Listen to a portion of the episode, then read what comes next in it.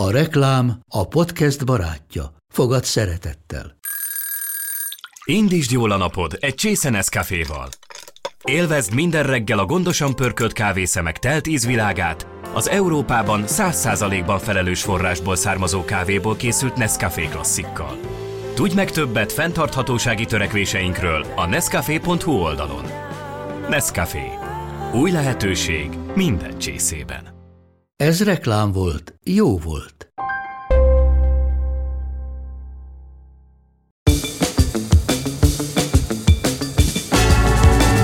Ez az Időutazók Podcast a Dívány munkatársaival.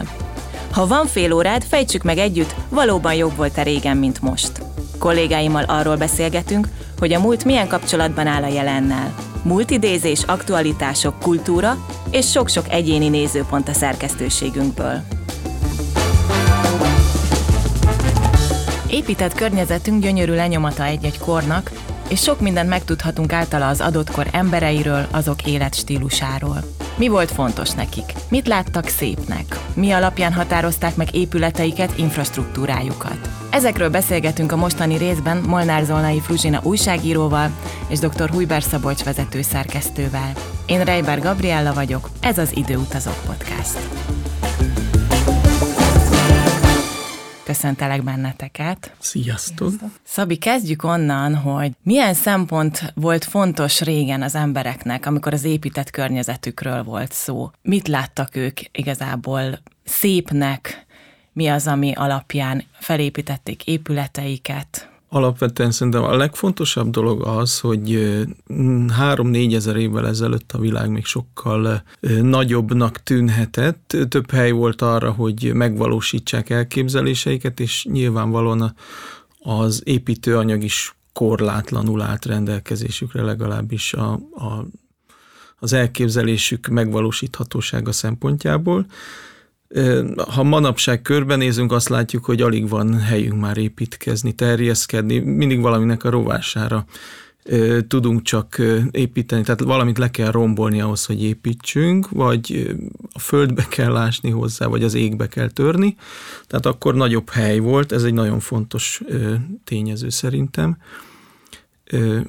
és szerintem még ami nagyon-nagyon fontos lehetett a mához képest, tehát régen valószínűleg ideológiailag sokkal inkább meghatározott volt az építkezés, tehát a vallás alapvető volt abban, hogy, hogy mit és hogyan építsenek, és ez meg is látszik a, az ókori világ hét csodáját illetően, ha, ha megnézzük, hogy az Zeus szobor, Artemis templom, és szinte mindegyik a hét csodából köthető a valláshoz, Istenekhez, ami manapság nem annyira jellemző, bár hogyha utazgatunk, akkor ami leginkább szembe tűnne azok a templomok, amik kiugranak ugye az épített környezetből.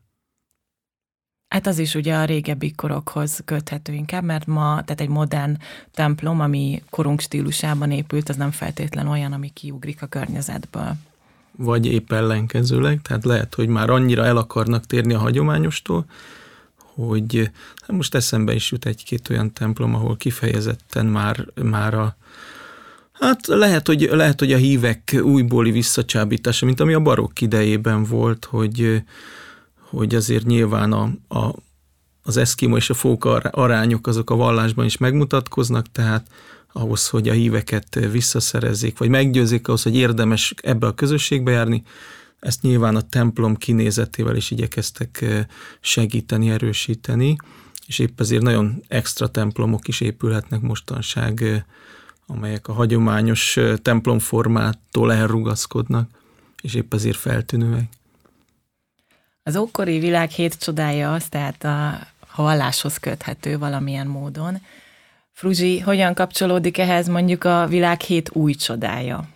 Kapcsolódik ehhez olyan formán, hogy ott is azért szerepet játszik a, a, vallás bizonyos tekintetben, illetve a monumentalitás. Ugye 1999-ben született az az elképzelés, hogy állapítsák meg a világ hét új csodájának a listáját, és ezt egy szavazás keretein belül kezdték el leszűkíteni.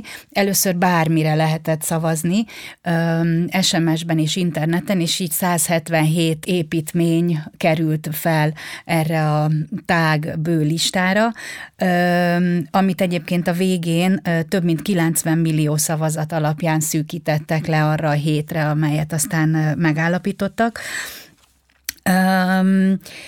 2005 után sikerült egy ilyen shortlistet, egy, egy finalista 21-es listát összeállítani, és utána ezekre lehetett leadni a, a szavazatokat, és ezek alapján állapították aztán végül is meg azt a hét csodát, ami bekerült a, a, az új csodába, ami érdekes, hogy kimaradt ebből a gízai piramisok, ami az egyetlen a, a régi eredeti hét csodából, ami fennmaradt, de nem fért bele az aténi Akropolis, Paris, vagy a granadai Alhambra sem, a Húsvét-szigeteki fejek sem, vagy az Eiffel torony, illetve a New Yorki szabadságszobor, ami egyébként pályázhatott volna erre a címre, hiszen feltétel volt az, hogy 2000 előtt készült építmény legyen, és emberi kéz által létrehozott, hogy egy kicsit a számmal még játszanak, 2007 7. hó 7-én hirdették ki ezeket az épületeket, és hogy a valláshoz hogyan kap kapcsolódik. Hát ebbe benne van a csicsenicai Maja, Tolték, Romváros, piramisai, ami köthető ide, de benne van például a megváltó Krisztus szobra a Rióban. Ez egyébként a legfiatalabb alkotás, ami bekerült, és hát ugye nem kell ennek a vallási vonatkozását különösebben fejtegetni. Én viszont azon csodálkozom, hogy miért nincs közte magyar vonatkozás, ugyanis ezekben a szavazásokban mi mindig jók vagyunk, tehát, hogyha azt kell megszavazni, hogy mi a legszebb gól, ami történt a, az elmúlt száz évben a fociban, biztos, hogy a magyarok azonnal kattingatnak, és, és megnyerjük. Úgyhogy legalább egy parlamentet be lehetett volna juttatni ebbe a listába, és lehet, hogy be is fért volna némi szubjektivitással. Hogyan vonul végig ez a monumentalitás a különböző korokon, ami az ókort jellemezte?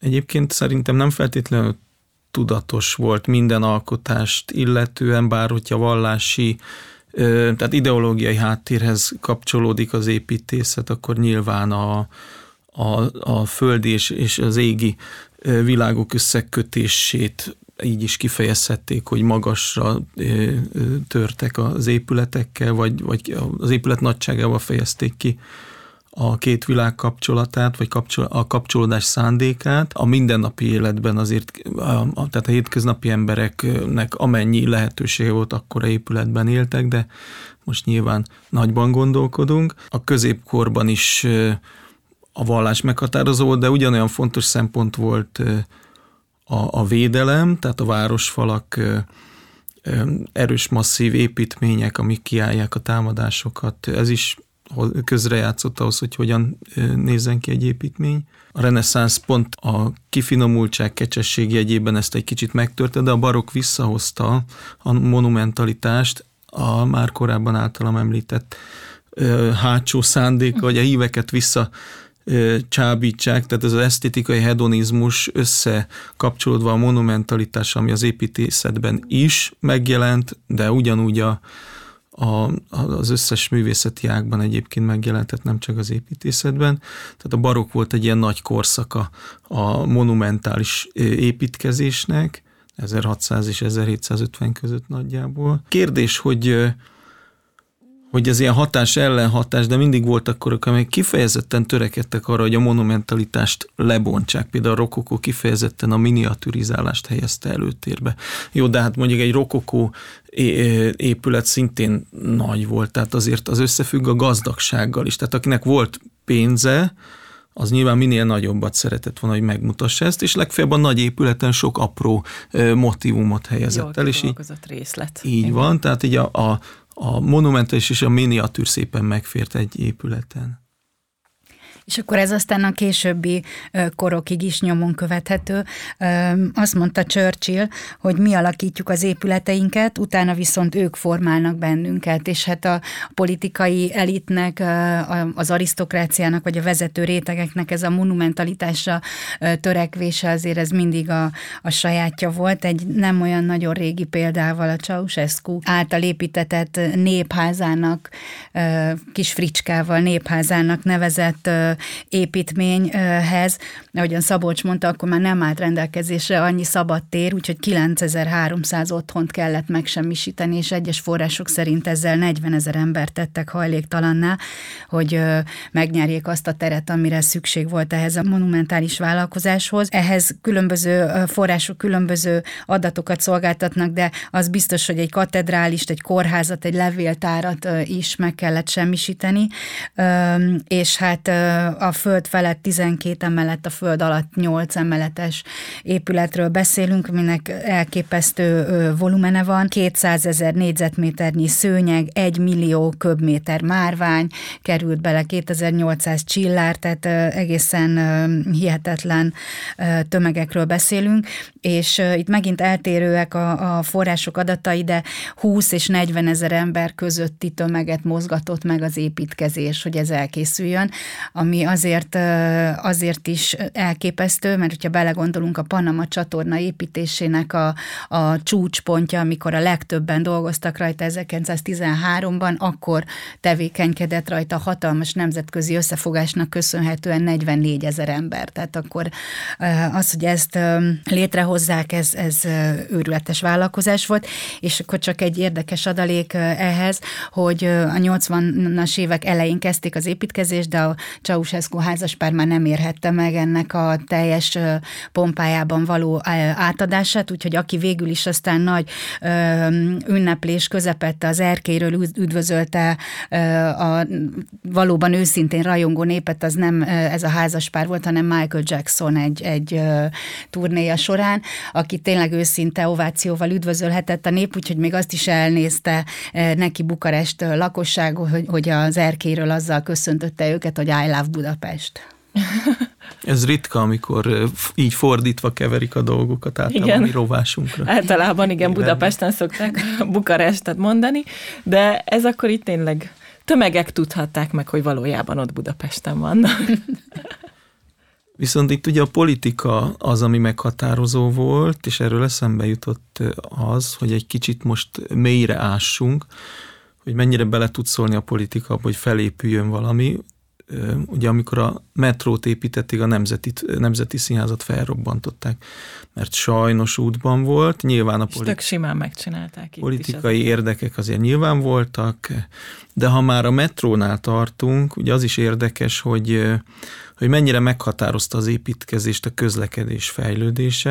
Tehát a 19. században, amikor a, a vasút elkezdett terjedni, ezzel együtt a, a, az életterünk is gyökeresen átalakult, és az építészet is kellett ehhez, építészetnek is kellett ehhez alkalmazkodni, és hát amikor már nem volt hely a felszínen, akkor, akkor mélyre hatoltunk, és meglepve tapasztaltam, hogy amit olyan büszkén szoktunk emlegetni, hogy a, leszámítva, hogy a, a londoni metrót, a kontinensen a miénk az első föld alatti, hát ezt a törökök szeretnék magukénak tudni, ugyanis hát mi ugye 1896-ban a millennium mi ünnepség keretében adtuk át a föld alattit, a, a mostani sárga vonalunkat, a törököknél Isztambulban van egy tünel nevezetű két megállós, nem is tudom, egy pár száz méternyi föld alatti metróvonal, nevezzük ennek a tünel, ami, ami valójában egy, egy föld alá sikló, ami megkönnyíti a lépcsőzést az isztambuliaknak, és 1875-ben adták át. Hát ők ezt úgy tartják, hogy az első metróvonal a kontinensen, hát nem tudom, összehasonlítva a mai metrókkal nyilván az, hogy két állomás között egy siklót ilyen-olyan hajtással le, eljuttatnak föl meg le, ez nem annyira meríti ki a mai metró fogalmunk definícióját, de hát, hogyha török lennék, azt mondanám, hogy az az első, igen. Bocsánat, olyannyira nem, hogy a, a, a madridi metró az az ötödik leghosszabb hálózat a, a világon, és 301 megállója van, úgyhogy üzenem a törököknek, hogy akkor még van hová törni. Ez egyébként majdnem 300 kilométernyi metró hálózatot is jelent. Ez igen nagy vállalkozás volt a föld alatt, viszont de nem akarok állandóan a Ceausescu-n rugózni, de, de azért akkor el kell mondani azt is, hogy, hogy a románoknak is volt egy olyan elképzelése a, a magyar föld alatti kapcsán, hogy már az 1890-es évek elején, hogy ők is előrukkoljanak egy, egy föld alattival, de ö, aztán elálltak ettől az ötlettől a, a hatalmas költség miatt, és bár ugyan Kis Párizsnak nevezték magukat már akkor előszeretettel a Bukarest budapestiek, vagy városukat, de aztán végül is ez nem valósult akkor meg, és akkor mm, ismét csak Ceausescu volt az, aki kitalálta, hogy na akkor mégiscsak építsenek egy, egy metrót, és hát ugyan bekért különböző szakértői véleményeket, de aztán ezeket egy tolvonással áthúzta, és ő maga skiccelte föl azt az útvonalat, ami szerinte ideális lenne metró vonalnak. Ennek apró szépséghibája hibája az, hogy ugyan nálunk is átmegy a Duna alatt a, a metróvonal Budapesten, a piros ö, vonal. Na most Bukarestben az volt az elképzelés, hogy hosszában megy a, von, a folyó alatt a, Merjünk nagyot álmod. A, nyom, a nyomvonal, igen, de ez nem volt neki nagy probléma különösebben, mert már akkor megcsinálta azt, hogy a koszosnak tűnő folyót ö, a levezettette a folyó meder alá, legalábbis a belvárosban egy ilyen 10 kilométeres szakaszon, és, a, és fölötte kialakított egy, egy újabb folyómedret, amit fürdőszoba csempével, világos kék fürdőszoba csempével kicsempésztetett, és ebbe csapvizet cirkuláltatott állítólag, hogy ezzel hogy olyan Ezzel szép tiszta, hogy a, legyen? hogy a Duna és a, és a Szajna de vizénél ne... De bezzeg ott milyen tiszta a víz. Így van, ne legyen, ne tűnjön koszosabbnak uh, Bukarest folyója se, vagy nem maradjon uh, alul ebben, és hát akkor ezek után már nem probléma hosszában a metróvonalat sem elvezetni alatta. Innentől logikus, hogy ez is a terve volt véve. Egyébként alagutat már körülbelül négyezer évvel ezelőtt Babilóniában, az Eufrates, nem hosszában, hanem keresztbe, Eufrates alatt átvezettek, az volt a, a történelemben az első alagút, ahhoz képest ugye négyezer év alatt eljutottunk oda, hogy, hogy elektromos hajtású járművek is tudnak ebben közlekedni és szállítani utasokat, és nem csak két megálló erejéig.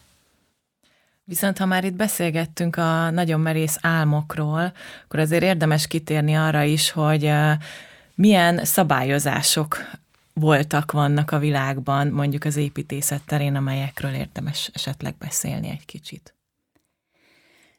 Hát nem is tudom, hogy mennyire szabályozásnak lehet nevezni, de például egy újkori vívmány, erősen idézőjelbe téve, egy Gruen transfernek nevezett jelenség, ami a bevásárlóközpontok építkezésének vagy építésének egy, egy alapelve és hát maga a névadó sem feltétlenül örült annak, hogy ezzel lett azonosítva, ez egy erős manipuláció ugyanis, ami azt próbálja kihasználni, hogy amikor egy ilyen hatalmas bevásárló központba betévedsz, és itt a betévedésen erősen hangsúly van, akkor egy kicsit elveszted a, a, a fókuszt, tehát nem véletlenül nincsenek ablakok, nem nagyon tudsz tájékozódni, a mesterséges fények sok üvegfelület, tükör, hasonló folyosók, hosszú egyenesek, tehát egy idő után az ember az orientációját elveszíti, ezáltal többször kerülsz mondjuk ugyanannak a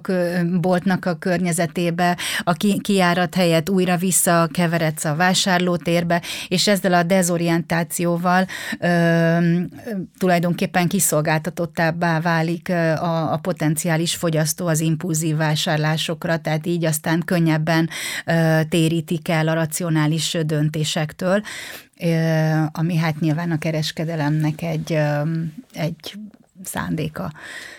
Ez egy továbbfejlesztett változat, mondjuk egy, egy barokk templomnak, hogy nem elég, hogy bejuss oda, de benn is akarnak tartani minél hosszabb ideig, mert nyilván minél tovább vagy benne, annál több pénzt is hagysz ott bent. Ugyanakkor például Gaudi a, a Sagrada Familia tervezésekor ebben egy másik elvet követett, ugye ez jellemző volt rá egyébként is, hogy, hogy kilógott a sorból, és más elveket követett. Az egyik tanára azt mondta róla, hogy nem tudjuk, hogy zseninek vagy őrültnek adtunk most diplomát. Minden esetre az ő, ő szempontjai a Sagrada Familiánál például azok voltak, hogy kívülre tegyenek a Jézus történetei, meg bibliai történeteket elmesélő dombor műveket és egyebeket, hiszen az a, a felfogása szerint az a hívő, aki bemegy egy, betér egy templomba, az már tudja, hogy miért tér be, és azt már nem kell megfogni a hitnek, viszont kifelé, mint egy kirakat tulajdonképpen, ott kifelé kommunikálni kell ezeket, a, ezeket az információkat, hogy becsábítsák, és hogy meg, megnyerjék maguknak az embereket. Ha a Gaudit említetted, akkor azért érdemes arról is egy pár szót beszélni, hogy kiket tekintetek ti, ilyen igazán meghatározó építészeknek a különböző korokban. Gaudi a legzseniálisabb, mert több generációra vetítve munkát ad családoknak már száz éve, és a következő száz évben is így lesz. Tehát ez is nyilván egy szempont egy építkezésnél. A magyar építészek közül még érdemes nyilván kiemelni Steindl Imrét, aki az országházat tervezte, de lépten nyomon találkozunk jellegzetes épületekkel, amelyeket Makovec Imre vagy Kóskároly tervezett, és ne felejtsük el, hogy első olimpiai bajnokunk Hajósa Alfred is építész volt. Építész is volt. Világviszonylatban pedig hát meg kellene említenünk uh, Itáliából Michelangelo-t, Leonardo da Vinci-t, uh, Berninit, aztán egyet ugrunk az időben Van der Rohe munkássága is, vagy Eiffel, akinek mi is például a Margit hidat, illetve Tisza hidunkat köszönhetjük. A, a nyugati pályaudvart nem, csak az irodájának emberei tervezték a csarnok áthidaló szerkezetet. Hundert Wasterről, Gaudiról már esett szó, illetve hát általánosságban a, a japán építészet is ugye nagyon jeles, és kiemelésre érdemes. Magyarországi legfrissebb vonatkozásai is vannak ennek, a Magyar Zene házát például Fujimoto Sosuke építette, illetve tervei alapján készült. És a magyarok közül kik azok, akik olyan igazán meghatározóak, mondjuk, hogyha Budapesten végignézünk? Nyelvészként mindenképp Ibő Miklós emelném ki. Az egyetlen magyar szó a szótárom, ami Y-nal kezdődik. A Magyarország és a Nagyvilág 1865. évi első száma így ír Éből Miklósról. Számos kész terve közül itt csak kettőt említünk. A királyi kúria építendő új épületét és a Ferencvárosi templomét. E művek kritikai méltatása meghaladván cikkünk terjedelmét, röviden mondhatjuk, hogy Éből kiváló szeretettel két stílt alkalmaz műveinél a románt főleg egyházi építményeknél, a reneszánsz stílt a világi építészet terén, paloták, bérházaknál, stb. De akár az egyiket, akár a másikat alkalmazza, mindenütt kitűnik, hogy ez nem szolgai utánzás vagy másolás, hanem mindenütt fölismerjük az önálló felfogást, az átgondolt tervezés és alapos tanulmányok és jó ízlés világos nyomait, melyeknél fogva Éből Miklós műveiben a szépség és a célszerűség a legszebb összhangban egyesülnek. E tulajdonságok szerezték meg neki kiválólag főúri családjaink teljes bizalmát, melynek folytán még az építészek körén túleső ügyekben, mint nagyobb szerű lakosztályok díszítését és lakberendezését is az ő vezetésére szokták bízni. Íből Miklós még most a legszebb férfi korban állván tőle még sok kitűnő építészeti művet várhatunk. Beszéljünk egy picit az olyan épületekről, amelyek attól híresültek el, hogy híres lakóik voltak. Hát ezzel kapcsolatban eszembe jut például egy New Yorki épület, ez a Dakota ház, amely a Central Park nyugati oldalánál terül el. Ez egy négy negyedből összeillesztett épület, amit az 1880-as években építettek, és minden egyes apartman benne egyedi tervezésű. Egyébként négytől húsz szobásig terjednek ezek a, az ingatlanok. Lakosokból összeállítva egy nagyon komoly és szigorú el ellenőrző testület bírálja felül azt, hogy kik lehetnek a, a tulajdonosok, és ilyen formán például Madonna és Cher, de akár a Melanie Griffith és Antonia Banderas házaspár is kiszorult a, a lakóközösségből.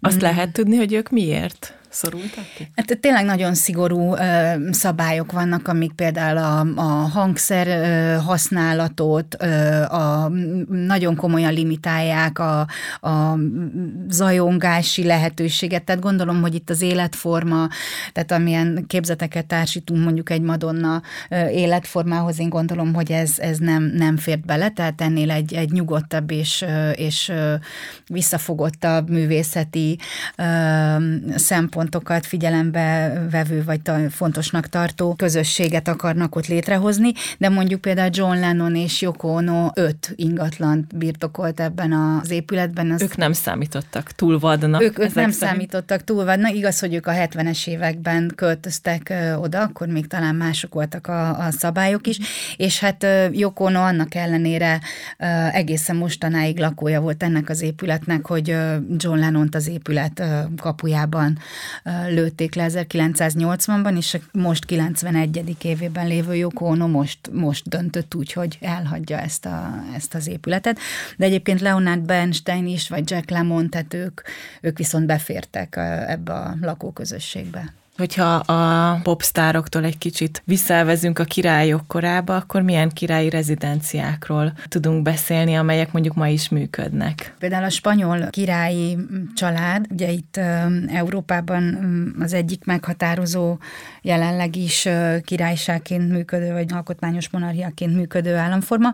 Ők ugyan van egy, van egy nagyon monumentális Palacio Real Madridban, de ez reprezentatív célokat szolgál, és a királyi család egy szár Zarzuela nevű épület együttesben lakik Madridtól nem messze, de ennek is a, a, a fő épülete az tulajdonképpen reprezentatív célokat szolgál, ugyanebbe van keresztelőkápolna, helikopterleszállópálya, könyvtár, szökőkutak, sportpályák, és Leticiának, a királynénak új hobbiát kiszolgálandó még egy mászófal is, de még mindig nem ez az az épület, ahol valójában laknak, hanem az egy szerényebb pavilon, egy 1800 négyzetméteres pavilon ugyanitt, ahol például a főhálószoba az egy 110 négyzetméteres hajlék, Igaz, hogy ebben már benne van a gardrób és a fürdőszoba is, úgyhogy így már rögtön megbocsájthatóbb a dimenzió, de egyébként a, a, a, a volt király és a királyné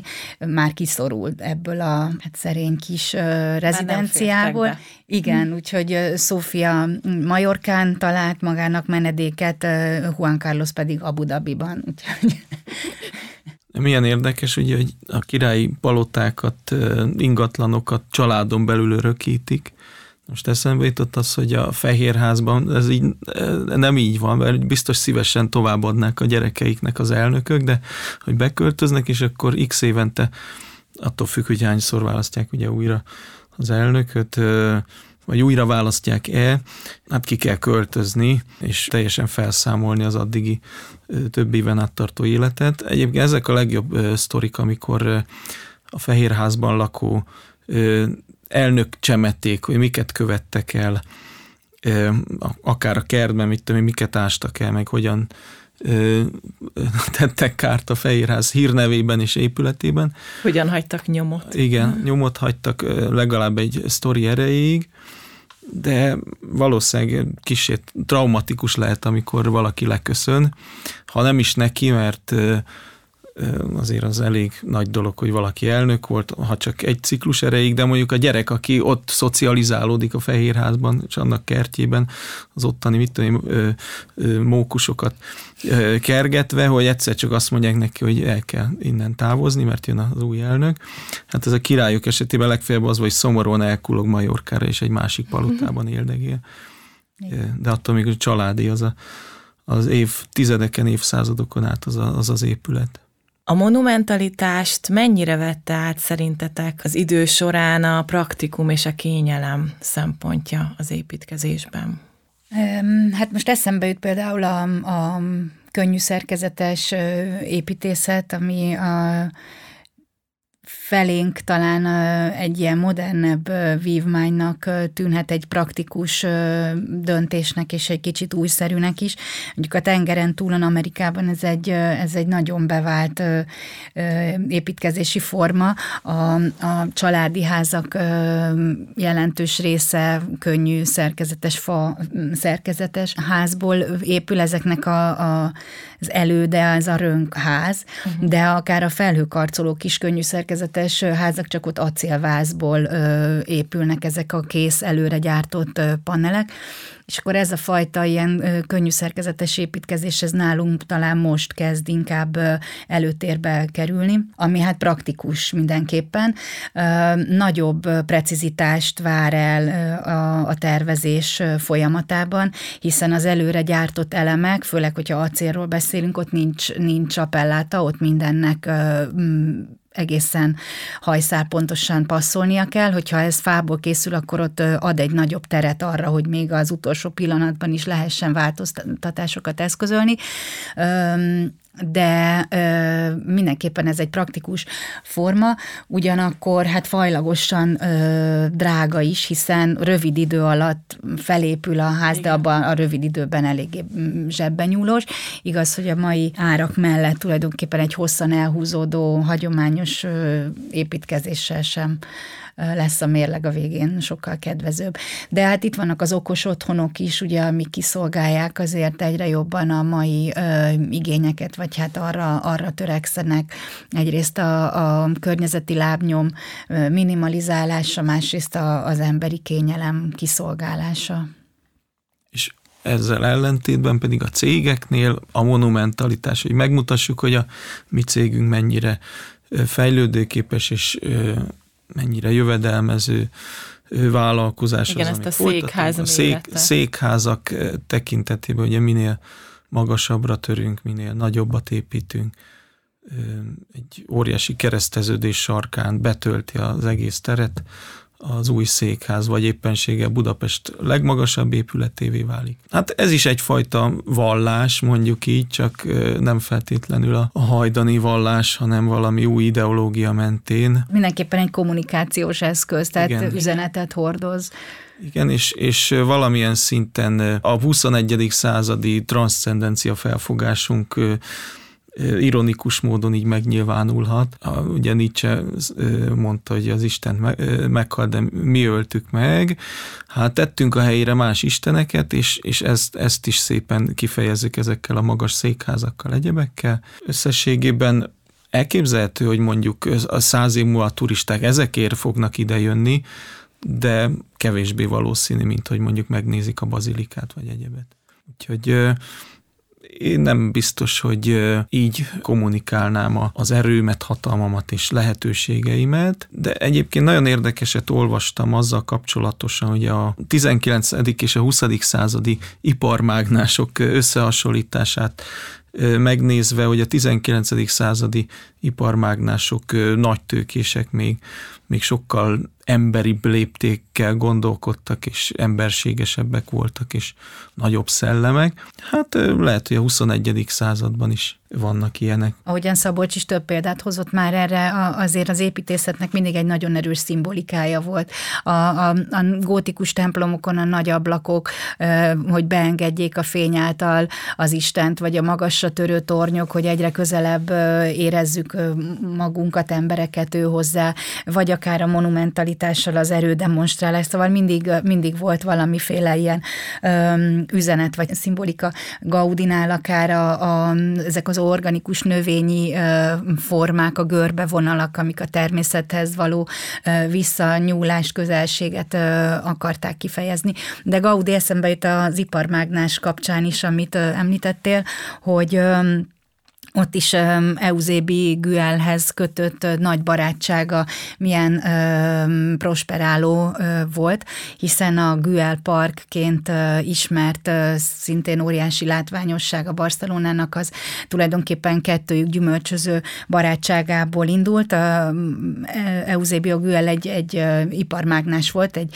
uh, gazdag uh, ember, aki megbízást adott egy lakópark uh, építésére, akkor még egyébként a városon teljesen teljesen kívül, és hát aztán ez nem valósult meg, egy-két épület ugyan létrejött, amelyikben maga Gaudi is lakott egy ideig, de aztán ebből egy park lett, és hát ez tulajdonképpen ma már, a, a, ha nem is a belváros szívében van Barcelonában, de, de abszolút beépült ez a rész. Hát ez is egy ilyen iparmágnásnak a, az indukálása, vagy, vagy kezdeményezése kapcsán jött létre.